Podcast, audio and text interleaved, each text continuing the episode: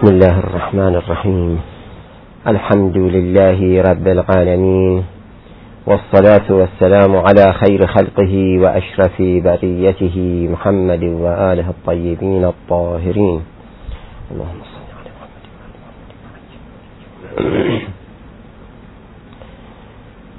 اللهم كن لوليك الحجة ابن الحسن صلواتك عليه وعلى آبائه في هذه الساعة وفي كل ساعة. وليا وحافظا وقائدا وناصرا ودليلا وعينا حتى تسكنه أرضك طوعا وتمتعه فيها طويلا. وهب لنا رأفته ورحمته ودعاءه وعجل فرجه وسهل مخرجه واجعلنا من أعماله وأبصاره. قال الله تبارك وتعالى في كتابه الكريم أعوذ بالله من الشيطان الرجيم. ونريد أن نمن على الذين استضعفوا في الأرض ونجعلهم أئمة ونجعلهم الوارثين. صدق الله العلي العظيم.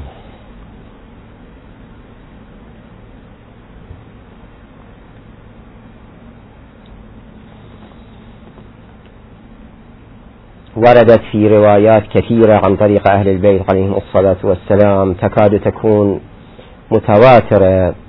إن لم تكن أكثر من التواتر تدل على تأويل هذه الآية الكريمة بشأن الإمام الحجة عجل الله تعالى فرجه أو بشأن الأئمة الأطهار بصورة عامة. حيث أن أنه في طول التاريخ كان الحق مظلوما مهضوما. وكان أهل الحق يستضعفون في الأرض.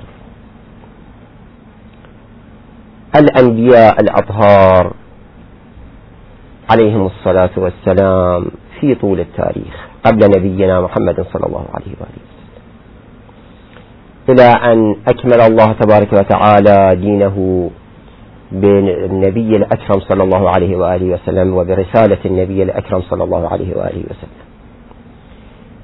كان الخط الإلهي الحق مستضعفا.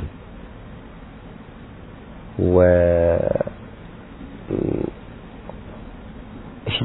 كم من نبي من أنبياء الله قتل مضطهدا وكم ظلم النبي صلى الله عليه وآله وسلم في حياته. وبعد رسول الله صلى الله عليه وآله وسلم ماذا صنعوا بعترته الطاهرة. والأئمة الأطهار عليهم الصلاة والسلام واحدا تلو الآخر ظلموا واضطهدوا. فهم المستضعفون. والله تبارك وتعالى لا بد وأن ينصرهم في يوم من الأيام.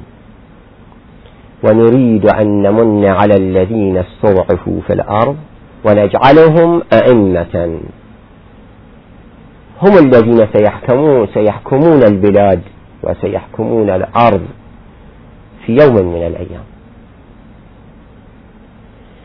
ومن جملة الروايات التي وردت بهذا الشأن لا بأس أن من باب نموذج أقرأ رواية واحدة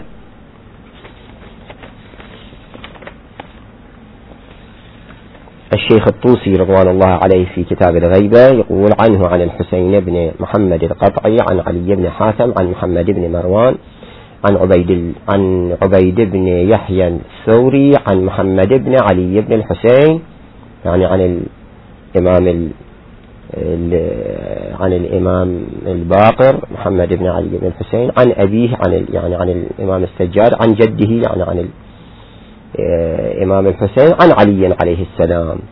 في قول الله تعالى ونريد أن نمن على الذين استضعفوا في الأرض ونجعلهم أئمة ونجعلهم الوارثين. قال هم آل محمد صلى الله عليه وآله وسلم. يبعث الله مهديهم بعد جهدهم فيعزهم ويذل عدوهم.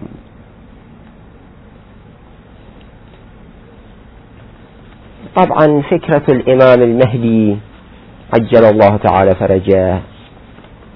هي في الحقيقة فكرة الانتصار انتصار الحق على الباطل. فكرة المهدوية فكرة ظهور المنجي في آخر الزمان ينجي البشرية عن الظلم والطغيان. هذه الفكرة كفكرة عامة لا تختص بالشيعة ولا تختص بالمسلمين بل يعم جميع الأديان السماوية بل يعم البشرية الكل يطمح. هذا طموح في نفوس كل القطاعات وحتى الملحدين حتى الملحدين. رأيت في بعض كتابات أستاذنا الشهيد الصر رضوان الله تعالى عليه يقول بأن فكرة الطموح إلى مجيء منقذ للبشرية وأن التاريخ البشري سينتهي إلى إصلاح جميع الأمور. هذه الفكرة تشمل حتى الملحدين حتى آه، يعني أبغى الناس مادية حتى أصحاب فلسفة المادية الجدلية حتى أصحاب هذه الفلسفة فلسفة المادية الجدلية هم يؤمنون على وجه الإجمال بأن هذه المادية الجدلية ستدور وتنتهي إلى يوم آه، تتحول البشرية إلى آه، حالة العدل والاستقرار وتنتهي البشرية إلى آه، إصلاح جميع الأمور. فهذا إذا فهذا إذا طموح عام النفس البشرية تدعو إلى هذا الطموح. هذا الطموح موجود لا فقط لا فقط عند من يؤمن بالأديان السماوية حتى من لا يؤمن بل حتى من لا يؤمن بالأديان السماوية يطمح إلى هذا الأمر. وجاء الدين الإسلامي يؤكد هذا الأمر ويؤكد بأن آه، الإسلام سيسود الأرض في يوم من الأيام وسينتصر الحق على الباطل في يوم من الأيام وستنجو البشرية من الظلم والطغيان والاضطهاد والاضطهاد في يوم من الأيام. ولكن على يد من سيكون هذا الأمر؟ هذا ما تأتي فيه عقيدة الشيعة الاثنى عشرية بالذات حيث نؤمن بأن هذا الأمر سيتم على يد الإمام الثاني عشر الإمام المهدي المنتظر عليه أفضل الصلاة والسلام ونؤمن بأن هذا الطموح سيتحقق على يده عليه الصلاة والسلام. وهذه الفكرة ليست مجرد فكرة آه، ذهنية غير متجسدة. بل هذه الفكرة متجسدة بالفعل وصاحب هذا النصر العظيم بالفعل مولود وهو ابن الإمام الحادي عشر ابن الإمام العسكري عليه الصلاة والسلام وهو لا زال حي يرزق. وقد أطال الله تبارك وتعالى في عمره الشريف. وسيطول في عمره الشريف إلى يوم يأذن الله تبارك وتعالى له بالظهور إن شاء الله. ونحن نأمل أن ندرك هذا الأمر. إن شاء الله دائما ندعو الله تبارك وتعالى أن يوفقنا لإدراك ظهور الإمام الحجة عجل الله تعالى فرجه الشريف.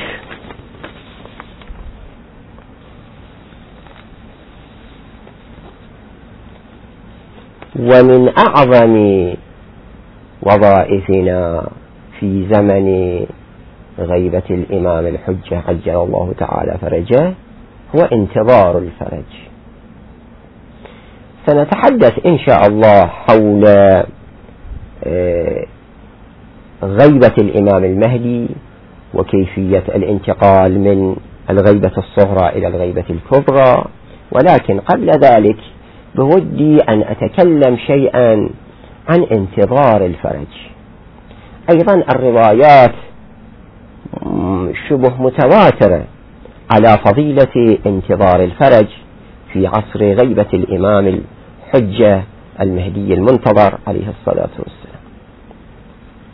من أعظم العبادات انتظار الفرج. وفي بعض الروايات انتظار الفرج من أعظم الفرج. هو نفس الانتظار نوع من الفرج. انتظار الفرج أعظم الفرج. عندئذ هذا الانتظار له مستلزمات. هذا الانتظار له محتوى. الانتظار بدون محتوى لا قيمة له. مجرد ادعاء الانتظار لا قيمة له. المفروض أن يكون هذا الانتظار بالمحتوى الصحيح الحقيقي الذي يطمح إليه الذي يطمح إليه المؤمنون. فأول ما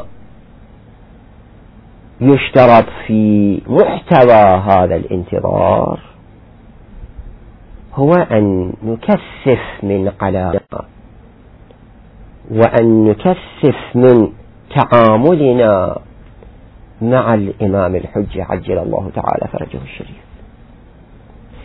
فإنه إن لم نكن نراه إن لم نكن نعرفه شخصيا إن لم نكن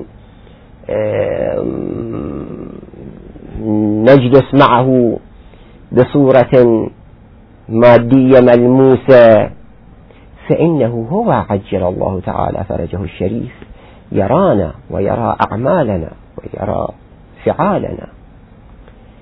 في بعض الروايات أن أعمال الشيعة تصل إلى يد الإمام الحج عجل الله تعالى فرجه الشريف في كل أسبوع مرة ولعل في بعض الروايات في كل أسبوع مرتين. ولعل في بعض الروايات لحظة بلحظة هو يرى أعمالنا ويدرك فعالنا. إن كانت أفعالنا أفعالا خيرة فيفرح بذلك. وإن كان لا سمح الله صدرت من شيعته أعمال سيئة فهذا يحز في نفسه. وهذا ما يؤلمه فهو يعيش معنا دائما ويرانا ويرى أعمالنا ويطلع على أعمالنا دائما. فالمفروض بنا أن نكثف من تعاملنا ومن تفاعلنا معه عليه الصلاة والسلام. وكيف نكثف تعاملنا؟ وتعاملنا معه عليه الصلاة والسلام. هل بأن آه، نذكر ونسبح ونتلهج بذكر اسمه الشريف فحسب. هل بأن نذهب إلى مسجد السهلة في كل أسبوع وهناك نذكر الإمام الحجة عجل الله تعالى فرجه الشريف فحاس هل بهذه الطقوس يمكن الاكتفاء بهذه الطقوس؟ لكي نزداد تعاملا وتفاعلا مع الإمام الحجة عجل الله تعالى فرجه الشريف. الحقيقة مثل هذه الطقوس جيدة لا نريد أن ننكرها أو آه، ننفيها ولكنها لا تكفي. المفروض بالإنسان بالإضافة إلى ذلك أن يربي نفسه. ويهيئ نفسه لظهور الإمام الحج عجل الله تعالى فرجه الشريف. الإمام الحج عجل الله تعالى فرجه الشريف. ماذا ينتظر منا؟ الإمام الحج عجل الله تعالى فرجه الشريف. ماذا يطمح منا أن نكون؟ هو ينتظر فينا ويأمل بشأننا أن نزكي أنفسنا أن نربي أنفسنا أن نجسد الإسلام في أعمالنا نجسد الشريعة في فعالنا. أخلاقيا وفكريا فقهيا وتشريعيا وجميع في جميع الأبعاد في جميع الأبعاد الإسلامية نجسد الإسلام في نفوسنا وفي أعمالنا في جوارحنا وجوانحنا في جوارحنا وجوانحنا. المفروض بنا أن نربي أنفسنا على طبق ما يطمح إليه الإمام الحجة عجل الله تعالى فرجه الشريف حتى نكون من المنتظرين الحقيقيين له عليه الصلاة والسلام. وإلا فالإنسان لو كان يدعي انتظار الفرج ولكنه يسير على خلاف ما يريده الإمام الحج الإمام الحجة يدعونا إلى إلى الإسلام ولا ويدعونا إلى الأخلاقية الإسلامية ويدعونا إلى القيم الإسلامية ونحن نسير على خلاف القيم الإسلامية وعلى خلاف الأخلاقية الإسلامية وعلى خلاف الأحكام الإسلامية. هذا معناه بأننا نبتعد عن الإمام الحجة. هذا معناه أنه ينافي انتظار ظهور الإمام الحجة عجل الله تعالى فرجه الشريف. ماذا بنا؟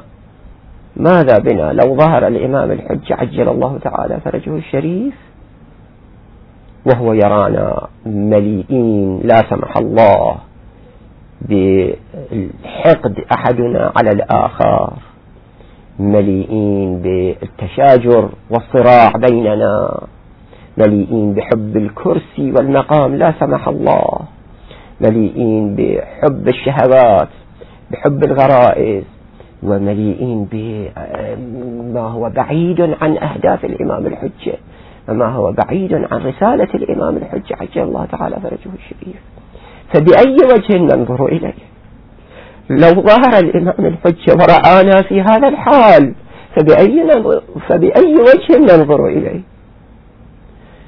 كيف يمكننا أن أن ننتظر منه بسمة في وجوهنا؟ كيف ننتظر أن يبسم في وجوهنا؟ ونحن لا سمح الله بعيدين عن الأخلاقية الإسلامية التي يريدها منا. المفروض بنا إذا دائما وأبدا أن نتخلق بأخلاق الإمام الحجة وبأخلاق أجداد الإمام الحجة عجل الله تعالى فرجه الشريف. المفروض بنا أن ننبذ الصراعات أن ننبذ الأخلاقيات السيئة أن ننبذ أهداف الدنيوية أن ننبذ الأهداف المادية وأن نتجه إلى الله اتجاها حقيقيا حتى نكون مؤهلين حقا لظهور الإمام الحجة. حتى إذا جاء الإمام الحجة يبتسم في وجوهنا ولا يغضب علينا. لا ينظر إلينا نظرة الغضب وإنما ينظر إلينا نظرة العطف والرحمة والرأفة.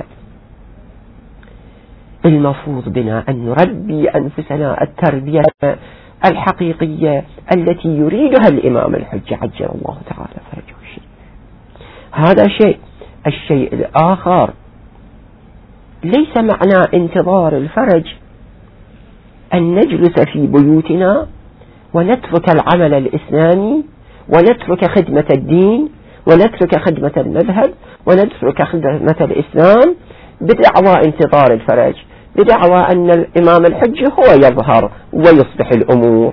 نحن ليس علينا إلا أن ننتظر. ليس المعنى الانتظار هذا المعنى السلبي. هذا المعنى السلبي للانتظار معنى خاطئ معنى منحرف. المفروض بالإنسان الذي ينتظر شيئا ما أن يساهم في آه، توفير المقدمات اللازمة لذلك الشيء. ما هي المقدمات اللازمة لظهور الإمام الحج عجل الله تعالى فرجه الشريف؟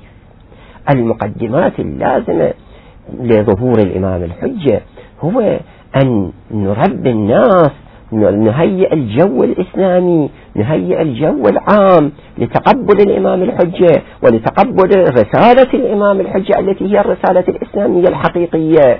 المفروض أن نهيئ الكوادر اللازمة التي الذين يمكن للإمام الحجة أن يعتمد عليهم. الإمام الحجة عندما يظهر صحيح أنه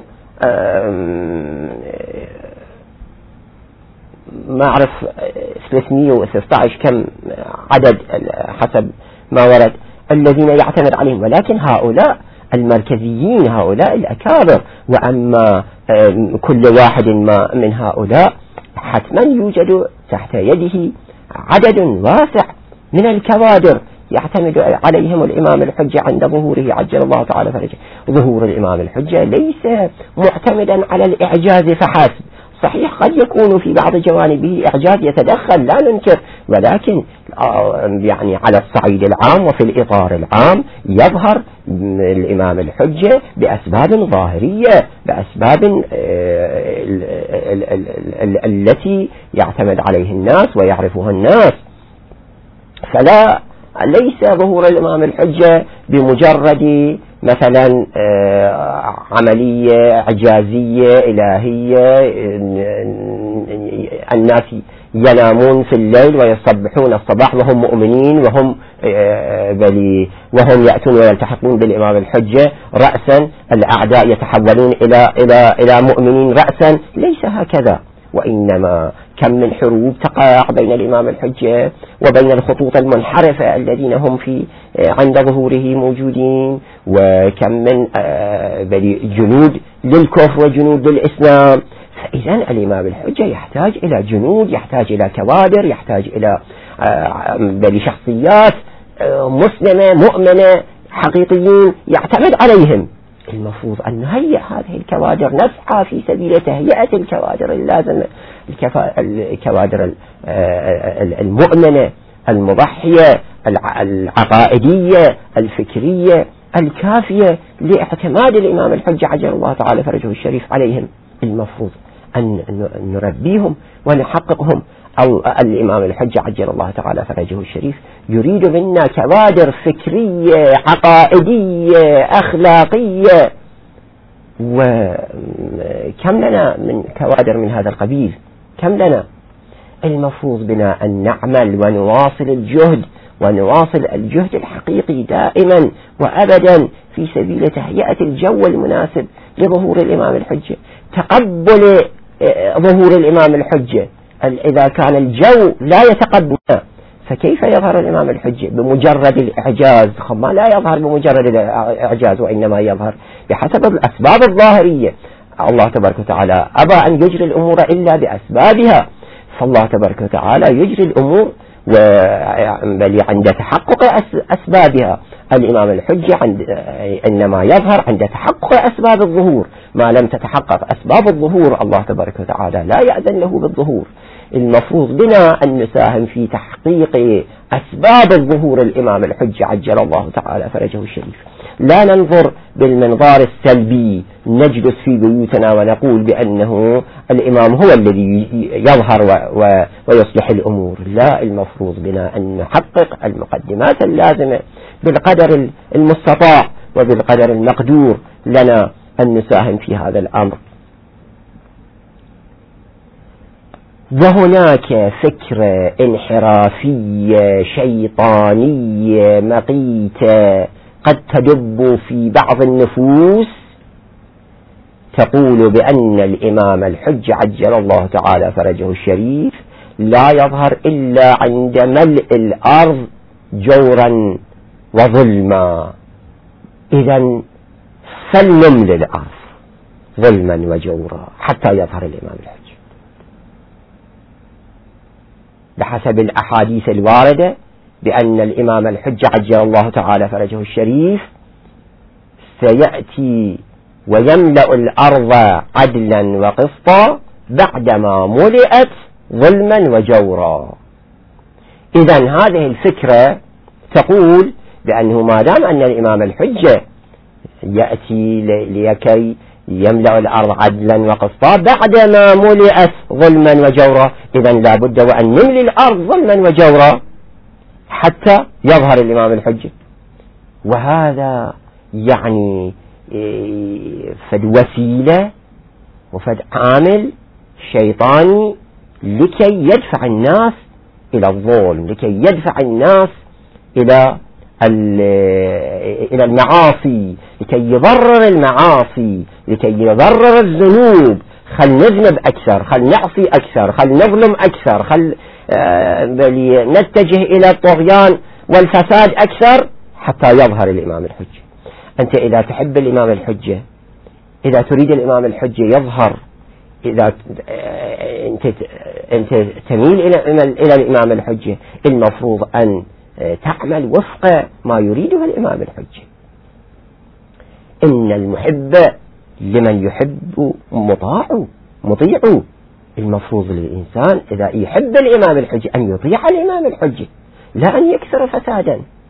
المفروض بنا أن نطيع الإمام الحجة بإطاعتنا للإسلام بإطاعتنا للأوامر الأخلاقية والفقهية وإطاعة التشريعات الإسلامية. أن, أن نقترب إلى الإمام الحجة اقترابا حقيقيا. بل إذا نفسد إذا نعصي إذا نذنب هذا ابتعاد عن الإمام الحجة. ليس اقترابا إلى إلى إمام الحجة. هذا هذه فكرة شيطانية هذه فكرة انحرافية. أن نأتي ونتعمد أن نملي الأرض.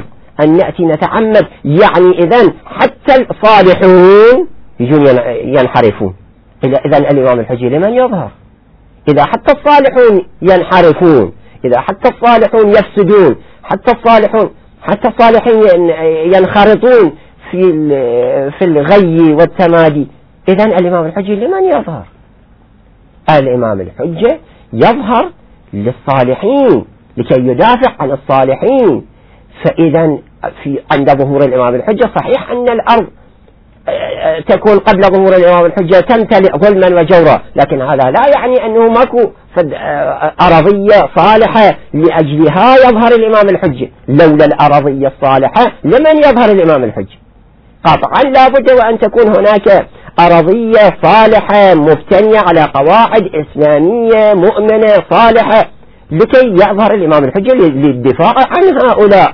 لما لا نكون من هذا الجناح؟ لما لا نكون من الجناح الصالح عند ظهور الإمام الحجة؟ لما ننخرط في الخط السيء؟ لما ننخرط في الخط الإجرامي؟ لما ننخرط في الخط آه، في الخط المنحرف؟ فلننخرط في الخط الصالح. الإمام الحجة عجل الله تعالى فرجه الشريف. صحيح يظهر بعد أن يمتلئ الأرض آه، جورا وظلما. ولكن إلى هذا الجور والظلم يوجد مظلومين يوجد مظلومين صالحين من أهل الله من أهل الإسلام من أهل الصلاح من أهل الخير. هؤلاء موجودين هؤلاء هم الذين يظهر الإمام الحجة للدفاع عنهم. إذا فليس فقط الخط المجرم. حتى نقول بأن خلينا نكون في هذا الخط المجرم. لا الخط المجرم الإمام الحجي يظهر ويحاربهم. وسيكون الإمام الحج عجل الله تعالى فرجه الشريف. يقضي عليهم يقضي على خط الجور يقضي على خط العداء خط المعاصي والذنوب. يقضي عليهم. إذا لما نكون من هؤلاء الذين سيظهر الإمام الحجة للقضاء عليهم. بل بالعكس لا بد لنا أن نسعى أن نكون في الخط الصحيح الصالح. في الخط الذي يأتي الإمام الحجة للدفاع عنهم وللانتصار لهم وهم المؤمنون. إذا فهذا التفكير تفكير شيطاني تفكير شيطاني محض الشيطان شياطين الجن والإنس يدعون إلى هذا المعنى. شياطين الجن والإنس يدعون إلى فكرة أننا خل آه، نعصي أكثر خل نظلم أكثر خل بل نتمادى أكثر حتى يظهر الإمام الحجة وهذا على خلاف أهداف الإمام الحجة وعلى خلاف رسالة الإمام الحجة وعلى خلاف ما يريده الإمام الحجة عجل الله تعالى فرجه الشريف. ونحن دائما وأبدا لا بد وأن نفسر الانتظار انتظار الحجة عجل الله تعالى فرجه الشريف بالمعنى الإيجابي الصحيح. لا بالمعنى السلبي بل بالمعنى الإيجابي الصحيح وهو أن نساهم في أهداف الإمام الحجة وفي رسالة الإمام الحجة وفي ما يريده الإمام الحجة عجل الله تعالى فرجه الشريف. نسأل الله تبارك وتعالى أن يوفقنا دائما لذلك وأن يجعلنا من المنتظرين الحقيقيين لفرجه. والحمد لله رب العالمين.